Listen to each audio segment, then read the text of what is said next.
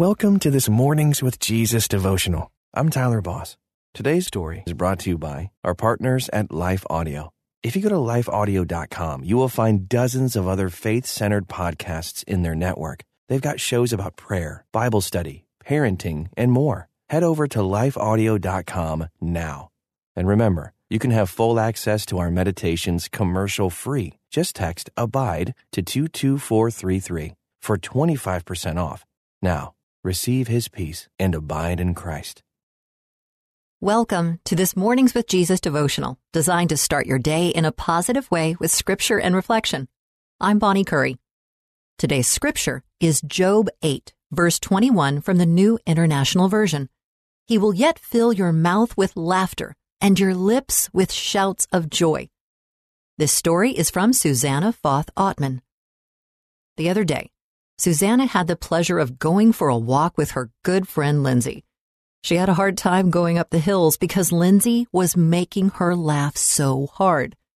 Susanna loves Lindsay's perspective. Neither of them are above sharing a humiliating story about themselves if they think it will make someone laugh. It's a bond they share. Laughter is powerful. If Susanna can make a few people laugh while she's figuring out this life thing, if she can usher in some joy, if she makes some friends hold their sides when she tells a story, she wants to do that because joy lets us breathe, and we all need that.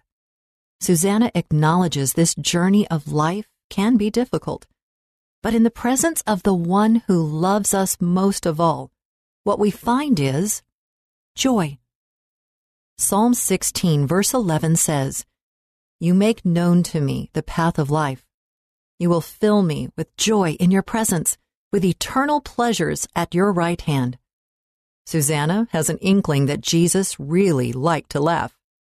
All kinds of people, young and old, rich and poor, men and women, like to hang around him.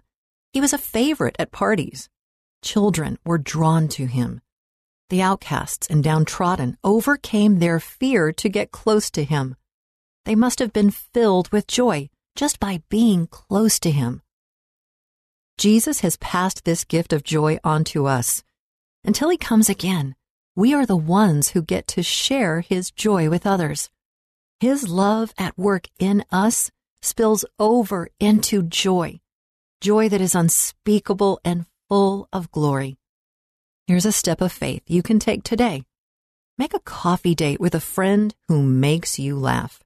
Enjoy every moment of being together. And remember that the love of Jesus at work in you ushers in joy. Thanks so much for joining me this morning. And until next time, may you abide in Christ. Hi, I'm Rebecca Scott. As a servant of God, wife, and mother of four, I understand the juggle of multiple roles and stages. That's why I created the Encourager podcast to help guide us through the messy middle stage of life. Join me on the Encourager as we challenge the chaos and embrace harmony. Together, we'll create practical systems to balance your roles and fulfill priorities. And we will do it while having joy and energy for both home and work life. Tune in for inspiring stories and interviews, actionable tips, and methods to do both home and work life. Because here, we believe you can do all things, just not all at once.